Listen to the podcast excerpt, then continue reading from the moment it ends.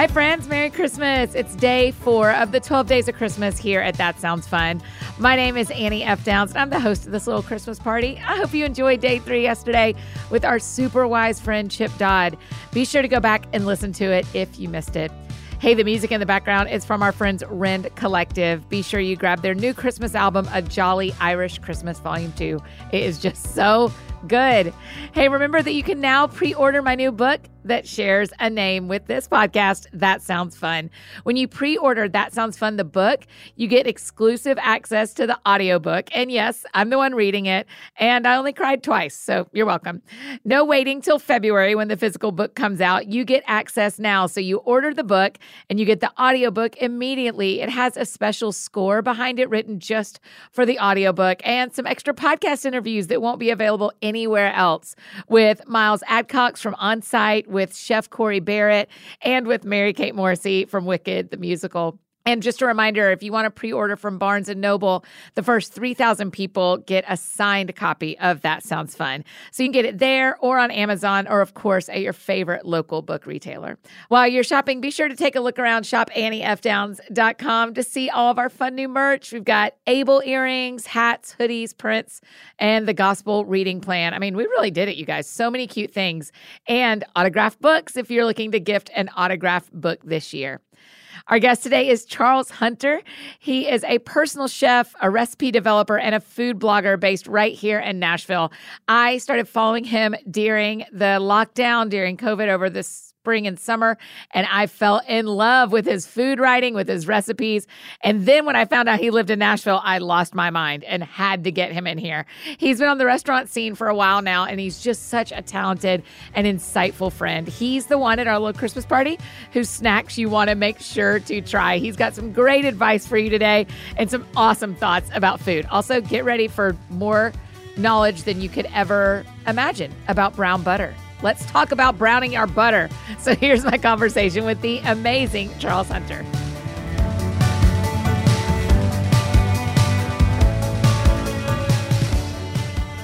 Okay, Charles Hunter, the first thing that we have to say is you walked in here to our studio with chocolate espresso scones. Yes. And the entire I mean, they're still making sounds. The rest of the staff on the other side of our podcast studio door are still making sounds about how delicious those are. Thank you so much. You're more than welcome. And thanks for having me. That is that is a gift that we did not expect, and we are very excited about. I was it. like, "There's no way I can, Annie can follow me on social media and I not bring something delicious because all I do is like throw food out into the interwebs." Yes. Tell me, this is. I'm sorry if you've answered this a thousand times, but I started following you during the pandemic because you made fried chicken or something. What was your big thing that everybody talked about? I think it. I think it was a fried chicken post or something of that nature. Yeah, and then I was like, "Oh, th- I'm in on this guy." And then I was like, "Wait, he lives here? like this is my neighbor?" I was like, "I'm so excited." How did this whole thing back me up? I'm sorry if you've answered this a thousand times. How'd you get into cooking professionally like this? I worked in restaurants pretty much most of my life, even from my adolescence. I was working with my cousins on a barbecue food truck before Oh, food trucks were even a thing or even like really In what part of the world? Where Uh, y'all? we were East Tennessee, so Oak Ridge. Yes, of course. Um, so I just spent like weekends and stuff, like throughout school, just going with them to festivals and things on Yeah. the weekend, and like slinging barbecue nachos and ribs and all sorts of delicious things. And that was a super fun experience. But food kind of stuck with me. And when we moved to Nashville, I was still in the restaurant industry, but I didn't. I never really liked the restaurant industry. Yeah. It's it's a little dark, it's a little seedy, and I never felt like I had thick enough skin to like, you know, really ground myself into it. And it's night times. It's always And it's a lot of nighttime, night. a lot of dark kitchens. I thrive on natural lighting and Yeah. I need sunlight. But I mean, I did that. I did that for years because I was just passionate about food. I love Yeah. food. And when we moved to Nashville, a couple of people asked, "Hey, could you come cook for a birthday party? Hey, could you come cook for an anniversary?" Yeah. And I was like, okay, this is cool. There's a demographic of people who actually want someone to come and provide this service in the privacy of their own homes. Yeah. And personal chefing is something that you see on TV and you're like, oh, that's not real. People don't do that for an actual career choice. Like, Right. it's just something, a created show or whatever. And it just kind of started to snowball. Yeah. And I was like, wow, this is cool. And I already had a food blog. It was called The Local Forkful. It was so silly. I know, I love it. and I was just sharing like my favorite restaurants and like some simple, very simple recipes that I was doing in my kitchen. And so I took the audience that I had gained from just doing the food blog on Yeah. social media, rolled it over into what I now call the salted table. Yes. And just kind of found a way to brand it and market it and try to make it feel authentic and be able to share my passion for food with people and be able to provide this service that I didn't know people were yearning to have or experience. yeah. Why the salted table? Where'd that name come oh from? Oh my gosh, I had a list of names and I was just walking around asking family members or friends and I put it on Facebook and I was like, which one is the best? Which one is the name that you feel like kind of emulates who I am and what I do? No one picked the name I wanted. and I have some I have some silly now looking back and I had some silly names on there. It was like the Butcher Block and Yeah. um, Sunny Side Up and like I just had all Those are these like fun food names. Yeah. But the salted table kept jumping back out at me. I felt like it really was all encompassing of a brand that I could continue to grow under and just continue to follow all these other creative avenues that I knew I eventually wanted to chase. Yes. Because I'm a, I'm a gosh, I am out of control.com creative yes. in a way that I'm always thinking about the next thing before I really fine tune or polish what I'm currently working on. Wow. Because I just enjoy doing so many things, and I'm like, I well, very gosh, how rarely can see I- you repeat. I'm like, gosh, well, how can I give people Yes. all these little bits and pieces of Yes. me? And and the salted table just feels like something I can continue to grow under, and something that just really works well and doesn't limit me to anything Yeah. specific. And you went to culinary school, right? I did. So I you've got the bonus of like growing up with grandma, great grandma, cousins that are chefs, Yes. Mm-hmm. and you have the actual like training that the majority of us don't have. Yeah. well, I knew, I always knew a lot about cooking, and I could just get in the kitchen and create things just because I watched my family members do it with ease. And Yeah. like, they just made it look effortless. And so I was very familiar with how ingredients and things work together, but I did never really understood the science behind it or how to kind of be able to be able to push myself Yeah. to do other things or like to expand farther into baking Mm-hmm. versus just cooking. So culinary school really helped me become more well-rounded. Yeah, because I think every Southerner thinks they can cook great. This and is that true. most of us can. this is true. we don't know the science. Yeah, I don't we- know why, but, we I threw goat cheese in a soup last night and fixed it. Yeah, yeah, I don't know why. exactly, exactly. You can start pulling stuff out of a pantry and make something incredible. Yes! and people will be like, "How you? What's the recipe?" Like, "There's no recipe. You just Mm-hmm. it's intuitive, Right. and it's just like about being resourceful." But there's something about the training that is so important because you can tell Mm-hmm. me why that goat cheese changed that soup. Yes. I can just tell you, I was like, something's missing. And I went digging. That's what happened. Yep. Where did you go for culinary school? I went to the Rel Maples Institute of Culinary Arts in Sevierville. So it's right next door to Pigeon Forge. I was about to say, that's right there in It's like Dollywood it's land. really wood. It's it's like in Dollywood's backyard. Yes. Yeah.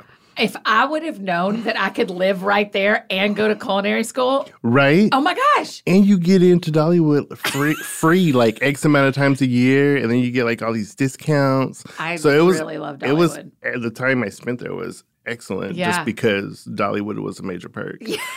I mean, I love that place so much. The Mm-hmm. cinnamon bread. Have you made the cinnamon bread? The cinnamon bread, yes. I tried that recipe one we time. can have a whole podcast just talking about the cinnamon bread. It it is whatever they dip it in.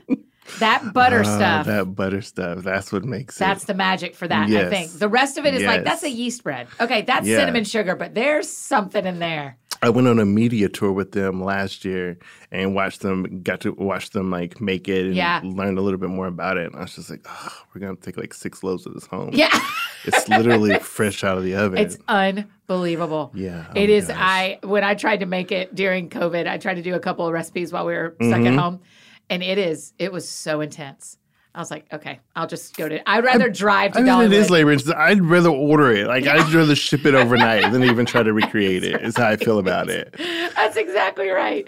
I have a phrase that we had uh, Chef Corey Barrett on from. He won Spring Baking Championship last year on Food Network, and he was on the show a couple, maybe last year. And he's in my new book. That sounds fun, but.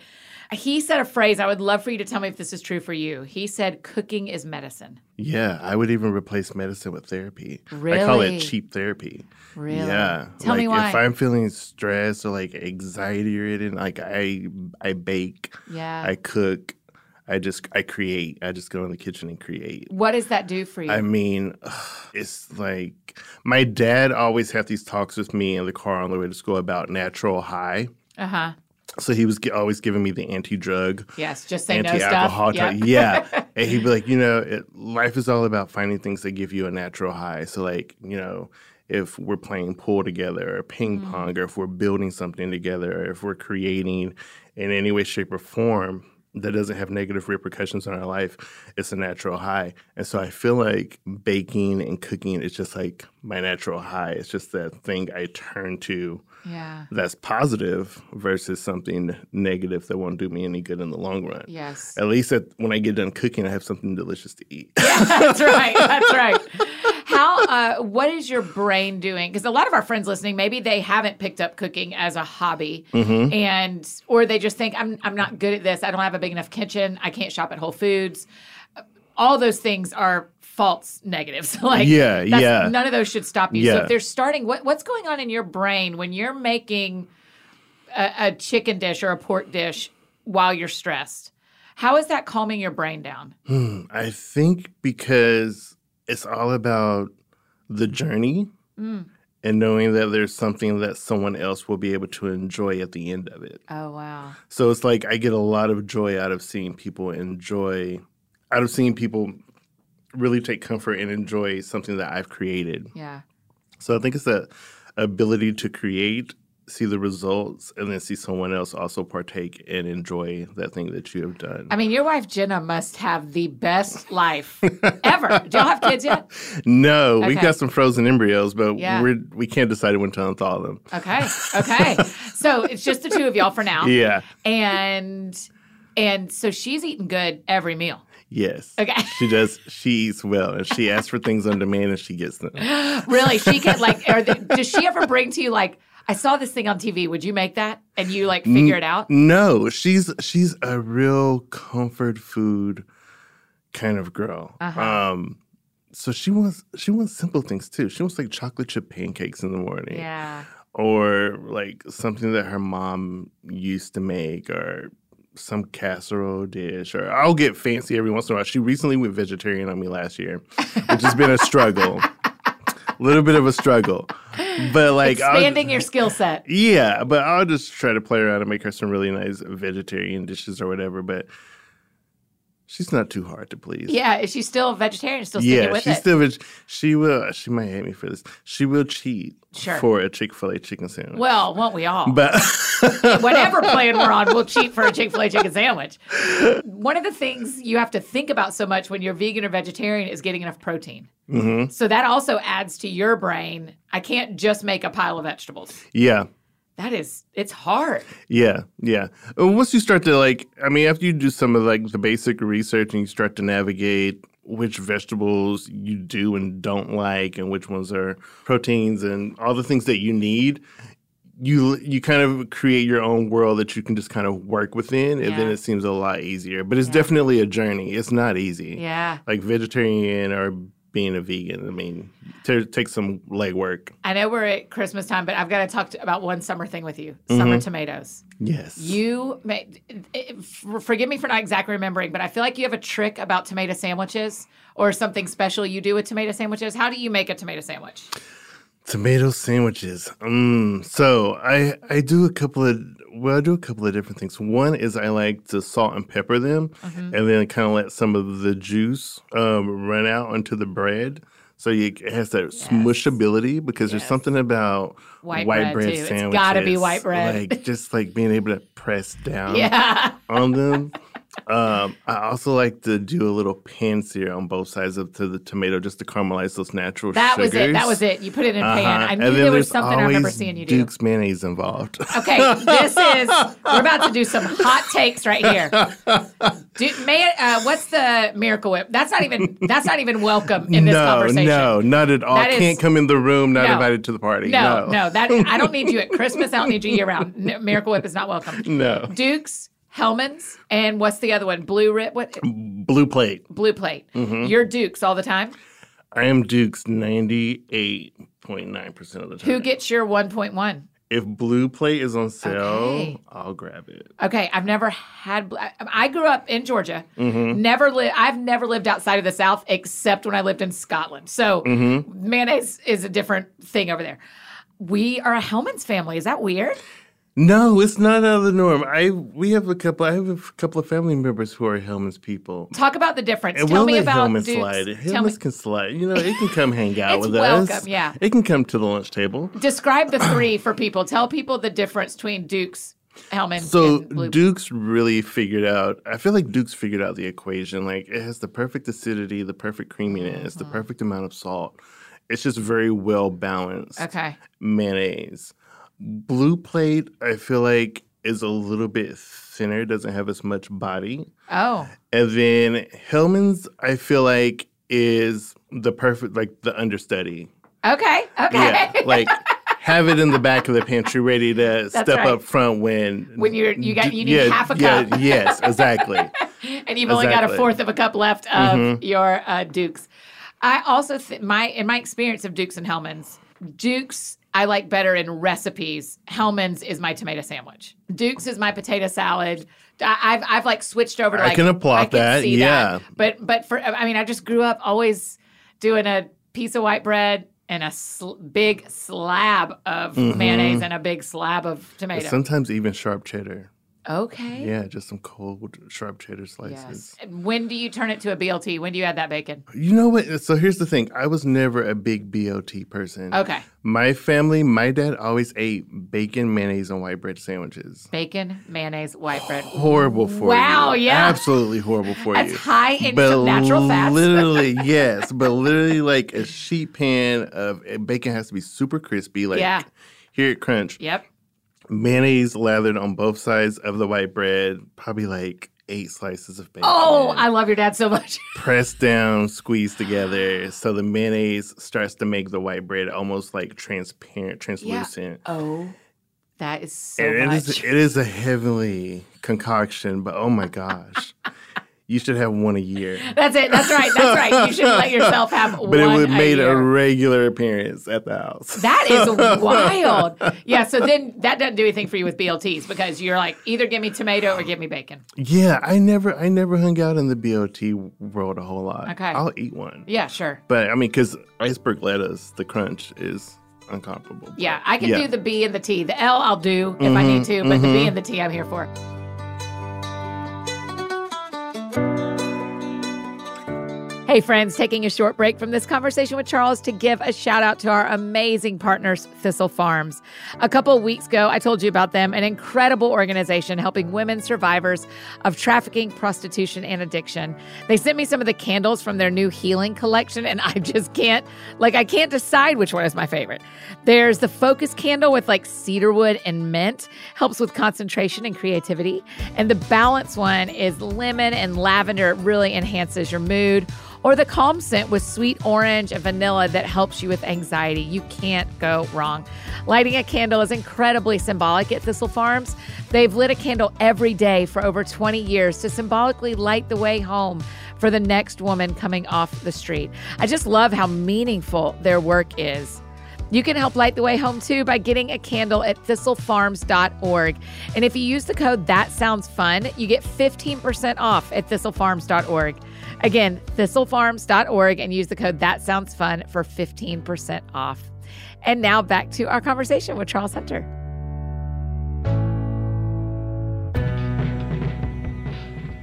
Where do you love to eat out in Nashville?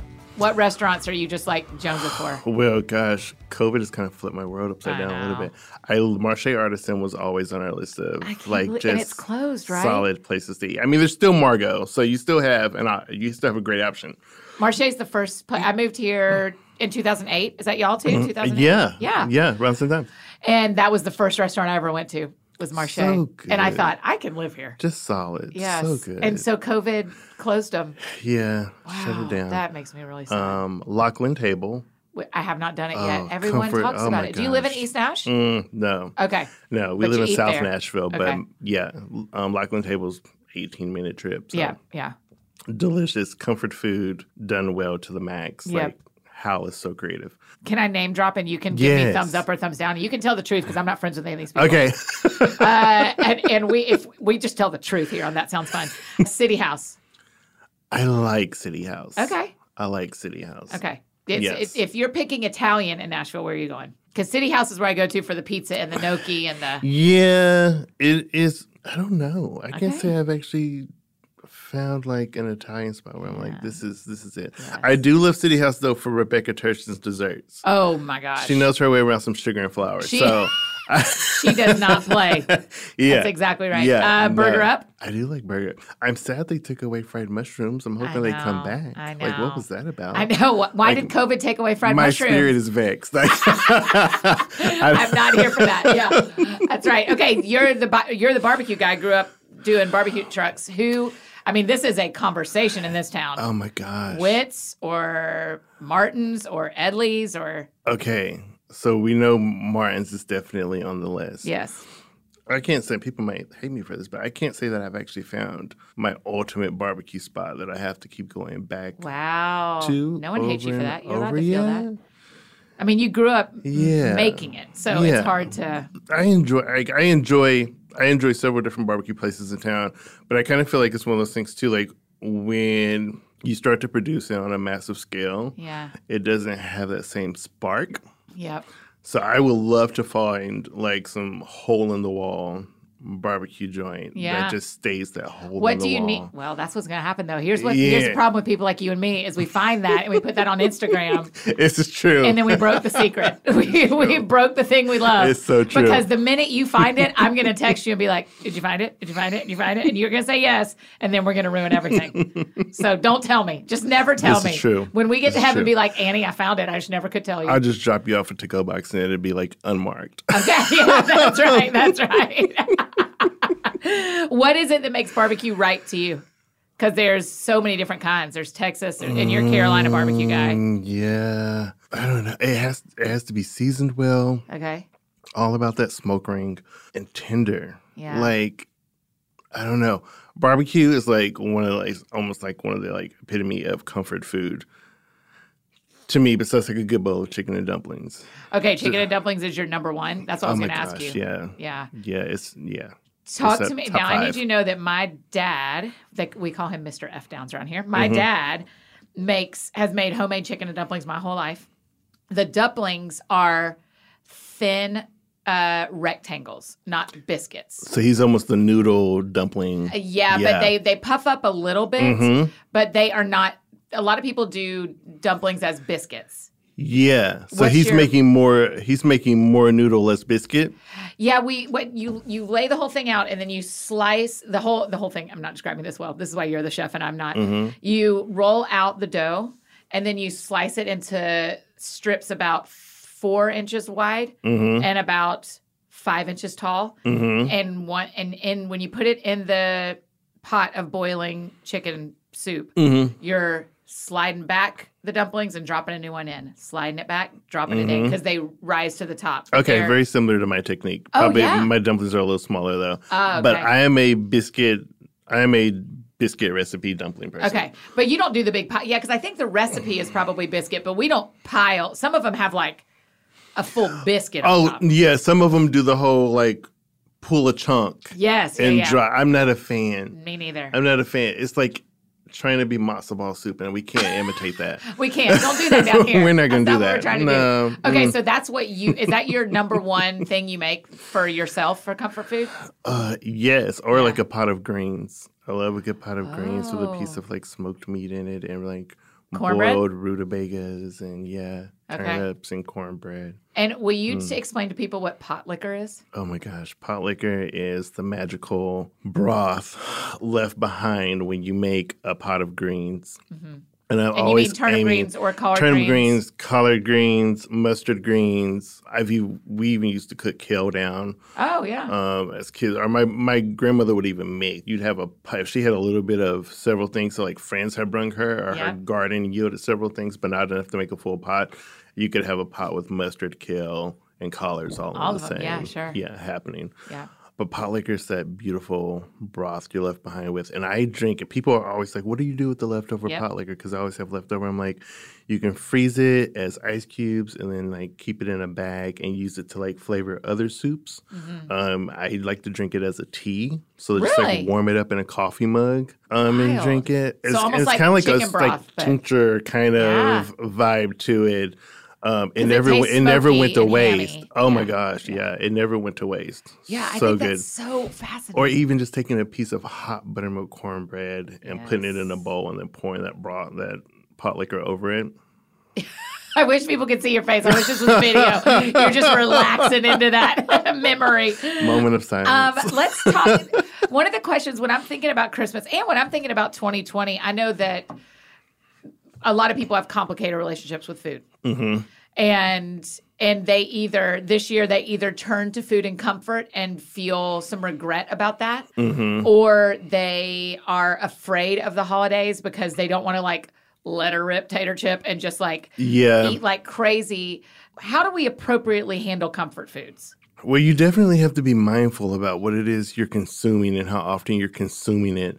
And also, the beautiful thing about comfort foods in itself is I think we always think hearty, bad for you kind of eating, but I also think comfort food could be, I mean, I think it's about also being able to change your perspective. So I think comfort food could also be a bowl of fruit with a dollop of yogurt on it and some granola. Yeah. Um, let comfort boo- let comfort food be something other than for you versus a specific thing. So I love a good salad.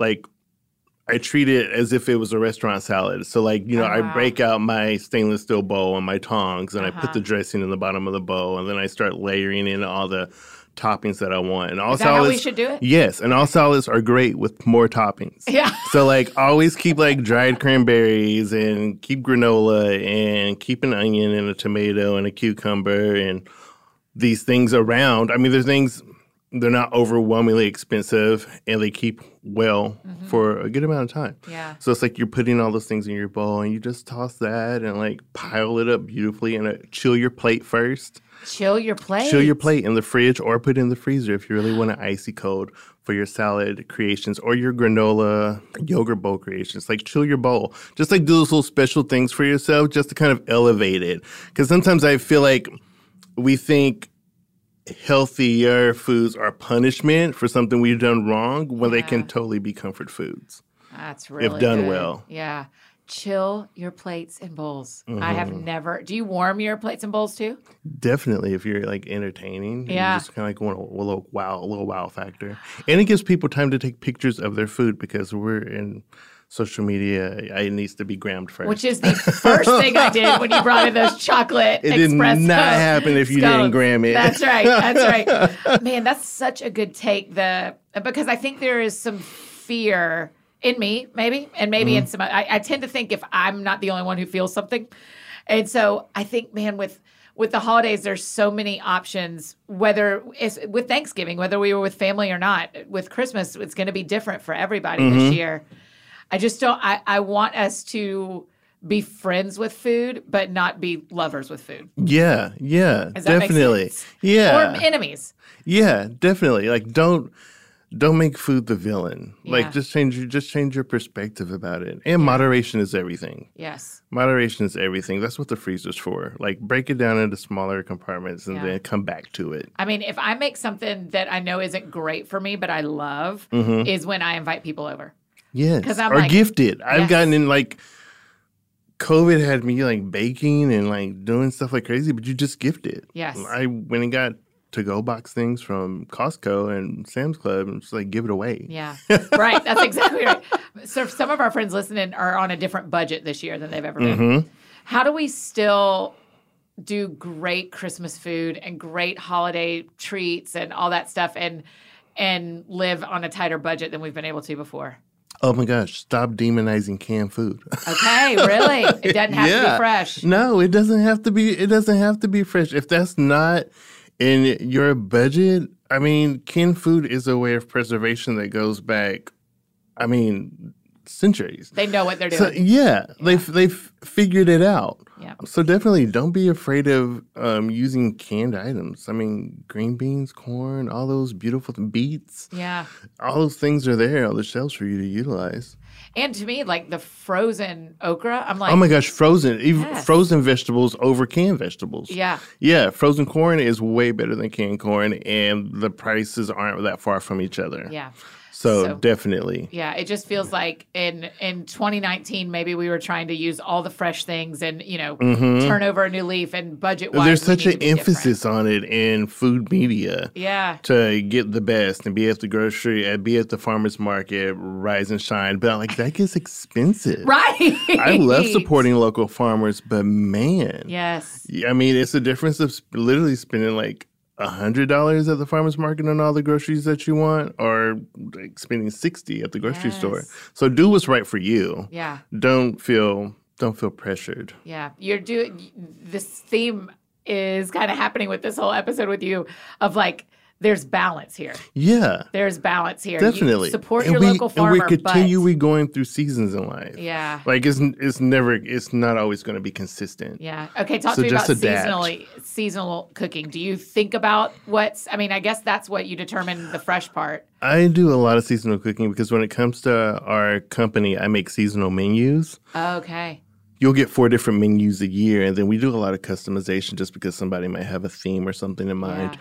So yeah, I'm always trying to figure out like I like call the farmers or I like Yeah. stalk their Instagram and see what they're like, what they're going to be growing that season, and I try to institute some of those things into our menus. But yeah, I do seasonal cooking, but there's a caveat to that because if I'm craving asparagus in the depth of winter, Right.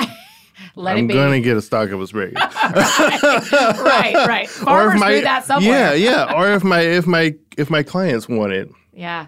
I'm be like, no, you can't have that for three more months. So what is your? Yeah. You're like, sorry. Figure it out yourself. Um, grow it. So what does your normal like a Tuesday look like? Are you cooking for? Do you deliver food to families or to events every day? So I've pivoted a bit since COVID because it got kind of it was a little weird for people to have Yeah. people in their homes. But oh um, right, because normally it would be Yeah, we come. I have staff, and we come over and like prepare meals. So I pivoted to doing the drop off meals, and then I have clients I do meal prep for Okay. weekly. So I literally like create a menu for them, send it over. They'll approve it, and then I'll make all those items, package it up. All they have to do is reheat it, put it in a bowl, kind what of a, a situation. dream life. And then I was like, well, I'll start doing delivery meals. So I'd create a menu weekly whenever my clients weren't in town or yeah. whatever it was. I just kind of like folded that into the operation of the business. Okay. And so, yeah, I just created what a seasonal menu is prix fixe X amount of dollars, and we bring it to you the day of. Oh, And so, do you still? I mean, are, are you, were you back to where you're able to be in people's homes? No, No. not nearly as much as we were. So I'm still doing the drop off meals and still doing the meal prep for clients. Yeah. Wow. How many? Is it your full day every day? No, not my full day every day. It's just a few days out of the week, Yeah. really. Yeah. But then I've started, I pivoted into also doing some food writing and brand sponsorships. And so now I'm kind of like entering back yeah, because into you're the. internet famous. I'm going, well, I don't want to know about famous, but I'm kind of moving back a little more into the blogger life because I, I took a heavy foot out of blogging and moved into the shelf, chef Yeah. life. Um, and now I'm kind of like, it's like full circle. I mean, it's because Again. wherever that ki- that window is where you stand and take your pictures Mm-hmm. makes your food eight percent more beautiful than I could ever do. So you've got the natural It lighting. It's all about the the pouring in light from the backyard. yes. And I had, a, it was funny because when I first started doing this, I was like, how does everyone take all these beautiful pictures and where are they getting these backdrops? And I realized people were buying backdrops Oh, and stuff like that. And I was like, well, I'm too lazy to go get like five backdrops out of my garage and Yes. drag them in the house. So I had a custom dinner table built by this couple over in East Nashville that was my aesthetic. Oh wow. And it was like, I cook it at the stove and I walk eight feet over to the table and take Yeah. a picture of it and then Yeah. we eat. Yeah, that's it. And then you post it. so yeah, it was a beautiful situation. During quarantine, when we were all stuck at home, was there anything you made that was brand new that you were like, this is a staple in my life now? Like, did you experiment with anything you loved? Mm, oh, cinnamon rolls. You I did. made peach cobbler cinnamon rolls. That went over really well. It went crazy on Twitter. And then people were actually making them and sending me pictures of them. And I was like, oh man, I translated a recipe well for people. Yeah. Because that is, that in itself is a feat sometimes. So Uh-huh. like because like as a sh- as a chef or pastry chef know this well like if you're just at home creating you're like you have to backtrack and be like wait how much baking soda did i put in there how much Oh, baking wow. powder because trying to translate recipes or dictate how you did a recipe for people is not the easiest thing sometimes Sure, yeah. yeah it's kind of like you have to have some familiarity or experience with the ingredients Um, do you see a cookbook in your future? I do. Okay, good. I, I do. And I've and I've have people I've had some people knocking on the door, but I have to motivate myself to do it because nowadays they want you to almost pretty much have the cookbook and then they just kind of like clean it up and review it for you. And I'm just like, that's a lot of time, a lot of money, a lot of investment. Right. Do I need to start a GoFundMe for a cookbook? Right. I mean, you do have a Patreon though, right? I do have a can join. Patreon. Yeah, yeah, Can we look yeah, yeah. under your name or under Salted Table? The Salted Table or Charles Hunter III should Okay. pull it up. Okay. But yeah, the Salted Table. And what do your Patreon people get? So the Patreon people, it's only six dollars a month. So I mean, you just skip a cup of Starbucks coffee, Yeah. um, and then you get exclusive recipes that I won't share anywhere else. So you just have access to whatever. Yeah. Oh, I'm so very and I'm trying, and I'm still navigating these waters because I'm like, this is really fun, but I'm trying to like, figure out like what content are people interested in, Yeah. and what should I share? Do I always need a hard-lined recipe with like numbers, or can I just talk about how I created Yeah. something? So I'm trying to figure out what kind of content that audience wants and what I want to give them to make it really worthwhile. What's the cooking world like on, in podcasting? Uh, Do you listen to any cooking podcasts? I like, I listen to a little bit of Bon Appetit's podcast. Uh, I think they call it a food cast, Milk Street. I like Milk Street. Um, really good, really good. And then there's there's another one, the Flower Hour. yeah, I've heard someone say that before. Yeah, yeah, yeah. Um, and then there's a gastro one. There's a few fun ones out there, and I listen Yeah. to them. Yeah, I listen to them occasionally. Or if like I want some inspiration for something, Yeah. I'll try to find that topic in Yeah. podcast format.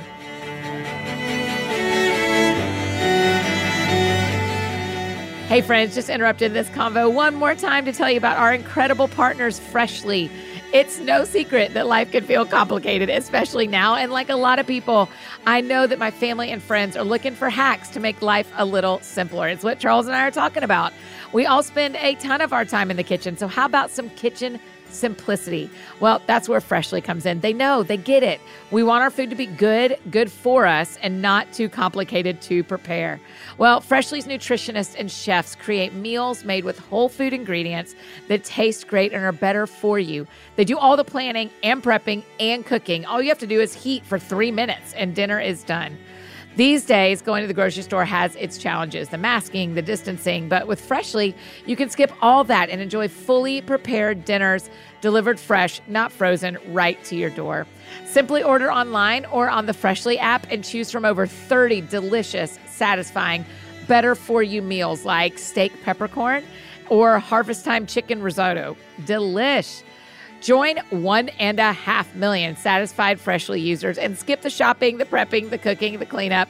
For a limited time, Freshly is offering our friends $40 off their first two orders at freshly.com slash sounds fun. That's freshly.com slash sounds fun. And now back to our conversation with Charles.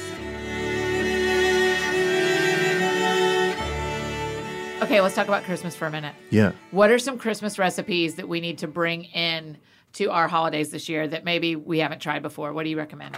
Like, what's a Oh Christmas gosh, dinner look like for you? What's Christmas breakfast? So, interesting thing about Christmas versus Thanksgiving is that they run close parallels. Yes. So- the interesting thing is, it could be the same menu on accident. True Yes. story. So it's like some people were like, "Oh, we had turkey for Thanksgiving, but we had lamb for Christmas." I'm like, "Oh, Right. we had um, turkey and ham again for." Yeah. my-" That's what we do. That's exactly right. That's right. But I feel like, you know what? I feel like people love to kind of like do their tradition. I think we get really caught up in tradition.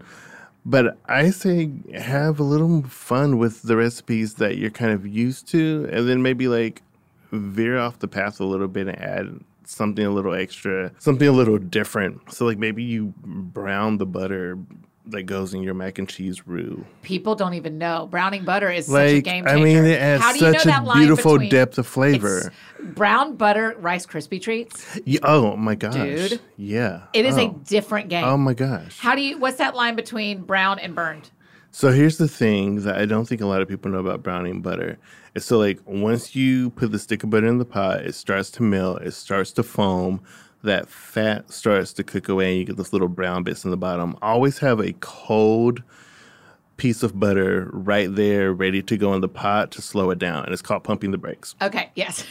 So Got you're it. keeping it from burning. Okay. Yeah, and then remove it from the eye and just let that cold piece of butter melt, and then it, pre- it preserves it, and you have your beautifully browned butter. It won't go any farther. It won't burn on you. What a great like. Here's one thing you can do different at Christmas. Anywhere that you are going to have melted butter, Yeah, change it to brown butter. chocolate chip cookies, macaroni and cheese, even your cornbread dressing or your stuffing, brown the butter. Oh, what a great tip! I haven't ever had brown butter that I know of. Well.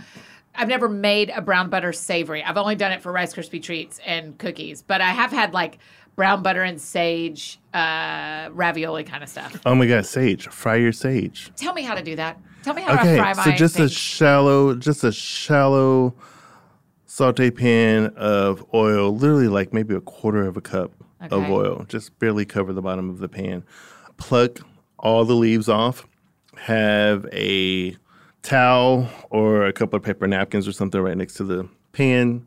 Once the oil gets warm, you can just kind of like put your palm over the top and feel the heat coming off the oil put in those sage leaves. There's going to be a little bit of popping because of the moisture in them. Once you start to see dark dots start to form in the uh-huh. sage, or it starts to become translucent, which is a little hard to determine if you don't have an eye for it. But it starts to it starts to turn colors, so it gets dark, darker and richer. Pull it out and put it on the paper towel or the towel, and it will finish cooking ah, okay. on that. And then it's just like let it hang out there for a second. I usually I like to sprinkle a little bit of sea salt on it Okay. and it would get nice and crispy and then you can just kind of like crunch those leaves over your dressing or your Oh, over your after you slice the turkey put some crumbled fried sage over it and it just it's so it's just so good It's so crumble it on soup uh, chicken Oh, and dumplings soup. Okay. oh my god it's a garnish for all for all things Okay, it's I- so good Your training came in when you said because of the moisture content. I was like, that's seriously you and me. I'm like, uh, it's going to bubble when you drop it in there. You're gonna be all right. And you're like, there's moisture. Um, okay, I was watching Gordon Ramsay's masterclass, mm-hmm and he says every chef. Had, when he was talking about growing your own herbs, he said every chef has their own like four or three that they use a lot because it's almost like a perfume. Like you're going to be, and he said, so just grow the four that you use the most. yes So what's your herb perfume? What are the your go tos that you always have around? basil and i love thai basil Okay. um What's the difference between basil and Thai basil? Is there? so There must be. I feel like so. I'm hopefully I, I articulate this well, but I feel like Thai basil is more perfumed Okay. and brighter than just your your typical basil. Okay. That's interesting. Um, it's so good. okay. So I always I typically always grow Thai basil. I always have rosemary Okay. because ro- rosemary works really well from sweet to savory applications for me. Oh, okay. So like I would have also thrown like some rosemary in those chocolate scones just mm-hmm. because it pairs well with a lot of things. Rose sorry, rosemary, Thai basil, usually always oregano mm-hmm. and thyme. okay. And time. I and mint. And mint just keeps coming back every year, so I just keep it. Yeah. and I love chocolate mint. I do chocolate-. Chocolate mint is delicious. I mean, mean, just putting a real thing of mint in your tea. oh my god, just a sprig. Just- yes, yeah, it is so good. easy breezy. Okay, thinking of brunch on Christmas morning. Brunch, Christmas morning. I feel like we need to get back to quiche. Okay, I don't yeah, feel like people yeah, make quiche it back. anymore. Yeah. It's just so easy, and it's a great way to clean out the fridge. It's a great way to get rid of that last piece, that last quarter of onion, those few shallots that are starting to shrivel up down there. Yeah. um, the last four or five eggs you have sitting around and don't have plans for. So I Are you a shell or no shell quiche guy? Because I guess without a shell, it's a frittata. So I'm. it it's is. I like I like my I like my crust. Yeah. I like my crust, and I like deep dish quiche. Okay. I don't want the shallow stuff. Okay. Yeah, like a big, thick piece of. Yeah. Egg. Yeah, and then I love to put like make take like some sour cream and mayonnaise and chives, salt, pepper, and make like a creme fraiche dollop of Oh, something yeah. to go on top of it. We're grazers, so I like them. I like to have like some sliced cheese out, Mm-hmm. or my in-laws love the cheese ball. You know, the Oh, port wine. Yes. Yes. hmm But I mean, I don't know. Maybe You're just great at kind of the charcuterie. standards. Oh my gosh, that would make a great. I, I why are we doing charcuterie for brunch? Right. Actually, why are we doing snack boards? And I need you to know for my 40th birthday party, the thing I asked for was a charcuterie, but it was all cookies. I was like, I want a Yeah. Oh variety. Oh my And it was awesome. It was awesome. That's fantastic. Well, I just think we need to take charcuterie out of pepperoni and cheese and turn it into cookies or turn it into breakfast. Put ham and bacon and some apples. Like any time of day, you can Yeah. use your charcuterie board. In the food media world, there has been an uproar over what people are calling charcuterie board. Oh, really? Oh, because charcuterie actually yeah, so you have to have meat. Yeah, you have to have Oh. meat involved. So it's like Oh, you yeah, have to either it. call it a cheese board or a snack board or whatever it is relative to the ingredients that you have on there. board. So you can keep the word board. Yes. But you have to let charcuterie go at some Okay, so I need to call it a brunch board Yes. or a cookie board. Yes. But not a cookie charcuterie board. No, it can't be a cookie charcuterie board. See, these are the things that are going to make us better this year, Charles. You are preparing us to be But better But that is a humans. great idea, actually. Like to just make a big grazing board because Yeah, people love little bits and pieces of things. Mm-hmm. So I mean, like, yeah, like have some quiche and have. You can even like get a huge oversized wood board, put it on the countertop, and have like quiche already cut up, or you can do little frittata squares. Oh, sure. Yeah. Yeah, um, and then Or make maybe makes, muffin tin quiches. Yeah, that, Yeah. or um, you can even do the egg cups.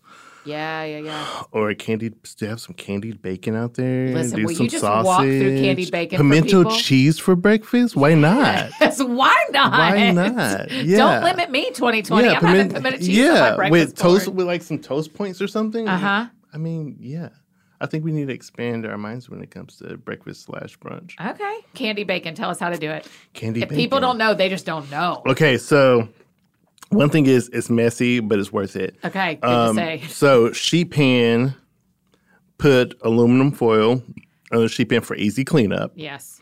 and then your baker's rack, and then layer out the bacon, and then I do a par cook on it. So I'll put it in for about 15 minutes to let it start to Oh, go okay. ahead and sweat and get Yep. the get some of the grease out of there already, um, and then pull it back out. Sprinkle brown sugar on it, just like evenly dusted across the bacon. I like a little black pepper, a little crushed red pepper flake. Oh, spicy. Uh, yeah. Yeah. And then just throw it back in the oven and let it finish cooking until crisp. You will have to rotate it a couple of times, Okay. especially if you have hot spots in your oven, because I've seen people burn it, not realizing there are hot spots in their oven. Um, so you should rotate it, but then you just let that sugar caramelized onto the bacon. Do you do both sides? and it's no, Okay. I just do one side. Just side. one side. Yeah, Great. That's so much easier. and it's crispy, porky, sweet, Yeah. spicy. If you don't like spice, you can cut back on it or omit it altogether and just Yeah. have sweet bacon. Yeah. But it's something you can have fun with because you can do a little barbecue rub on it Oh, wow. if you wanted to. Yeah, we just don't really treat bacon like an upgradable thing at all. No, you can put some. You can put adobo um, blend spice Uh-huh. on it, or sazon, or I mean, you could have some real fun with it. Ranch powder. I mean, What? Are you making that up or have you no, tried that? no, you can totally yeah. What? Ranch powder on bacon. Well, why not? Take It- that into your artillery. yeah, serious. I um I am a loyalist to bacon in the oven. Mm-hmm. I am not a bacon Yeah. on the Oh, stove. I started. I started a Twitter rage over that one day. you did. It was fun times. People were fighting me on that, but I was like, "No, you're not going to win this one. Do you always do the wire rack? always. Because You can so you can do it on you can do just bacon straight onto the sheet pan, but I don't like.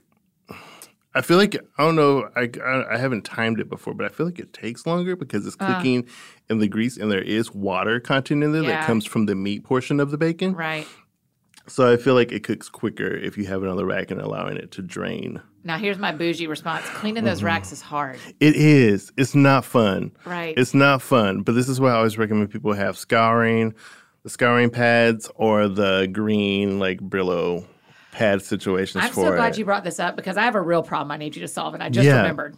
I got new stainless steel pots and pans for my birthday from my parents, Mm-hmm. and one of them I didn't clean it fast enough, so there's still some like brown coloring on the bottom of the Barkeeper's friend. barkeeper's friend. That's what Go Clean friend. Code says to do. Okay. It's put it on there, rub it on, let it hang out for a second, come back to it. What Scouring pad, it should be gone. Can I use a scouring pad on stainless Yeah, steel? Okay, yeah. I didn't know that. That's what I was scared of. I was like, should be Should I use this? No, no, no. Barkeepers, people swear by that stuff. is legit. Is it like the weirdest It's either it's, it's like though? either it is. Oh my gosh. It's either that or some good old elbow grease because you can definitely get it off with like your typical dishwashing liquid Uh-huh. and a scouring pad, but you're gonna go in circular motion for a little I'm minute. gonna get a but beefy you can arm out do, of it, yeah, Oh yeah. yeah. Yeah. but you can definitely do it with a little elbow grease if Okay. you're if you have an aversion to chemicals. If you live in a Sure. green life, Sure. I don't know if you follow that account. It's called Glo- Go Clean Co. They're in Canada, and she's like a cleaning expert, and that and her thing is barkeeper's friend. It- I mean, it- she uses it on it everything. saves lives. Yeah. it's about to save a pan. That's for sure. I was like, wouldn't you know, the first time I used my brand new pans, I, I, I browned one of them and I can't get it off. Oh my gosh, yeah. Barkeeper's friend. Yeah. We have a Christmas emergency and our food goes sideways. And what do we do? Ooh. Um Something burns, something's gone. Is there a backup that you always keep in your freezer or a backup you always keep in your pantry that we can go ahead and have on hand? So I think it would depend on what it is. If you're from so like if you're familiar with something that you know can go left field real quick, Yeah. um, I say always have like a backup. Once again, if it's in your budget, Yeah. to have a backup of something in the freezer. So like around the holidays, I always say it's great to like stock up on the vegetables. Okay. So like have a few different kinds of vegetables in your freezer. Have a few different canned items Yeah. um, in the reserves in your pantry, things that you can pull out and quickly fill in. So if you burn the corn pudding, then we're just going to have butter corn, and that's okay. Got it. Yes. but you can also take that butter corn, you can cut some onions up, you can throw it in there with the corn while it's boiling or whatever. You can season the water with a chicken cube. You can give you can bring some new life to just boiled corn itself. Mm-hmm. I don't know. I think I think it's really you're gonna really have to step outside of your comfort zone. Yeah. Yeah.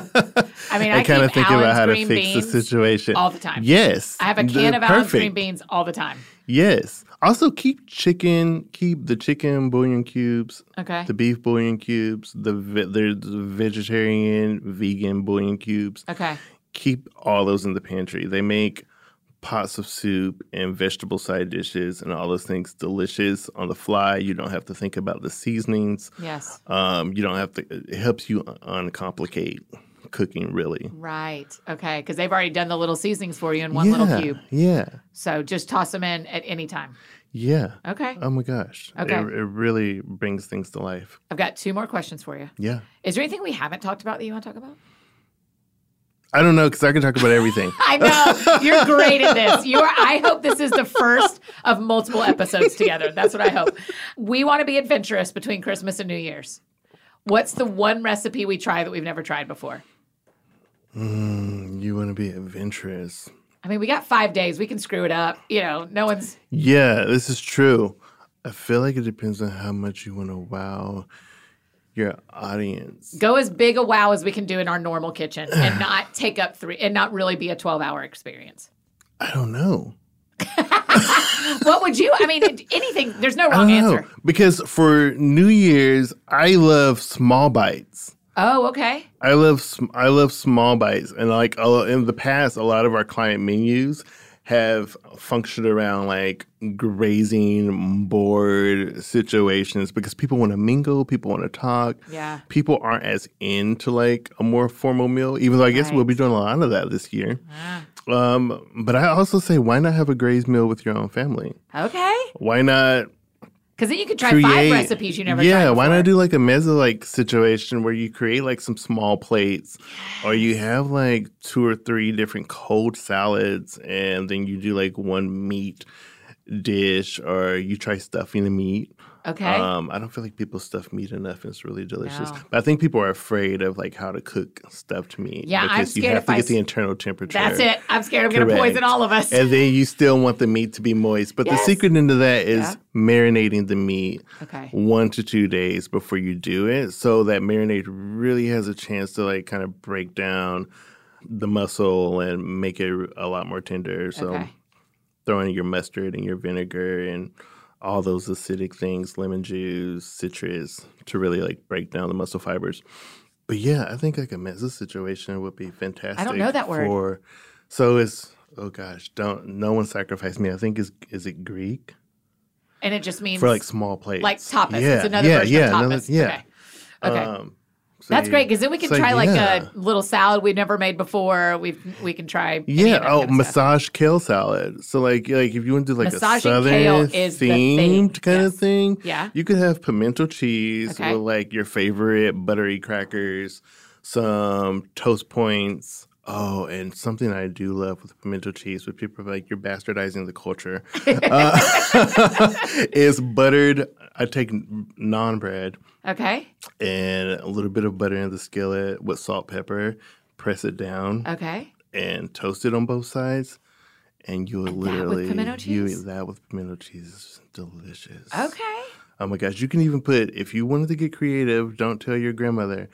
Um, and have fun with pimento cheese. Go in there with some like warm spices, especially like Indian spices like curry powder, Oh wow. um, little garam masala, or and mix that into your pimento, your grandmother's pimento cheese recipe. Yeah. Oh my gosh. Charles, you, you could have some real wild. caramelized onions folded into pimento cheese. Is, Okay.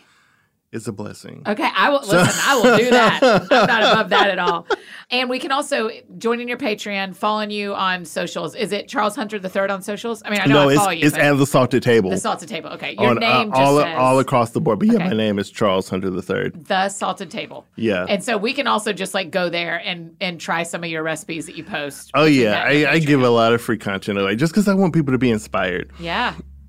I think cooking can come off as really intimidating to a lot of people, and like if they mess up something, they don't want to do it again. Yep. or they do it very little, or people just like will go get prepared foods. I mean, that's totally fine, but cooking is cooking is very approachable if you change your perspective on it and just have fun. Be willing to mess up. Yeah. Cooking, being a great cook is a lot of trial and error. Yeah. Everyone should know that going into it. Which is why canned and frozen is a great place to start. Yes, definitely. Learn how to do green beans really well Oh my the can. gosh. Canned green beans, drain the liquid off, a little butter in the skillet, let it start getting foamy and poppy. Add those green beans in there and Uh-huh. caramelize the green beans until they start to shrivel Okay. and get um, some caramelization on them. It's just a delicious situation. And you stop little there. salt and pepper. You don't do uh, ham hock. You don't do. oh onion? no, no, no! okay, just I'm gonna do like that tonight. Canned green beans, like caramelized in a little bit of butter, is so delicious. Oh, done. I used to I'll eat a bowl picture. of them when I was a kid. Oh, I still I ate green beans for dinner last night. I dropped oh my my phone in the pile of green beans. Was- I was like holding it, and I dropped my phone in the container of green beans. Thank you for doing this today. Yeah, What thanks a for treat! having me. It was oh my fun. gosh! Um, the last question we always ask, Yeah. because the show is called "That Sounds Fun." Tell me what you do for fun. Oh my gosh, I love. I recently just cleaned out my garage because I love painting. Oh wow! So trying to make some space where I can get back to painting. I love Yeah. drawing and sketching, and then I love just playing in the kitchen baking. Yeah. So like no recipe involved. Start throwing stuff in a bowl and see what happens. That's awesome. Yeah. It's it's really a treat when you're job, off hours is also a great hobby. hmm Yeah. Yeah, people are like, "Do you ever get tired of cooking?" I'm like, mm, "Not really. Yeah. Like a day off is nice, but it's what I do, and I love. Yeah, it's like it's what I do, and I I love food. So Uh, well, Merry Christmas to you and to yeah, Jenna. Merry Christmas to you. Thank Yeah. you for making time for this. Thank you for having me. I can't wait for all of our friends. You're not even ready for how much people fall in love with our guests. So they're about to you're about to have some follows who teach you who ready to learn a lot. I am ready to give them all the info. Okay, good.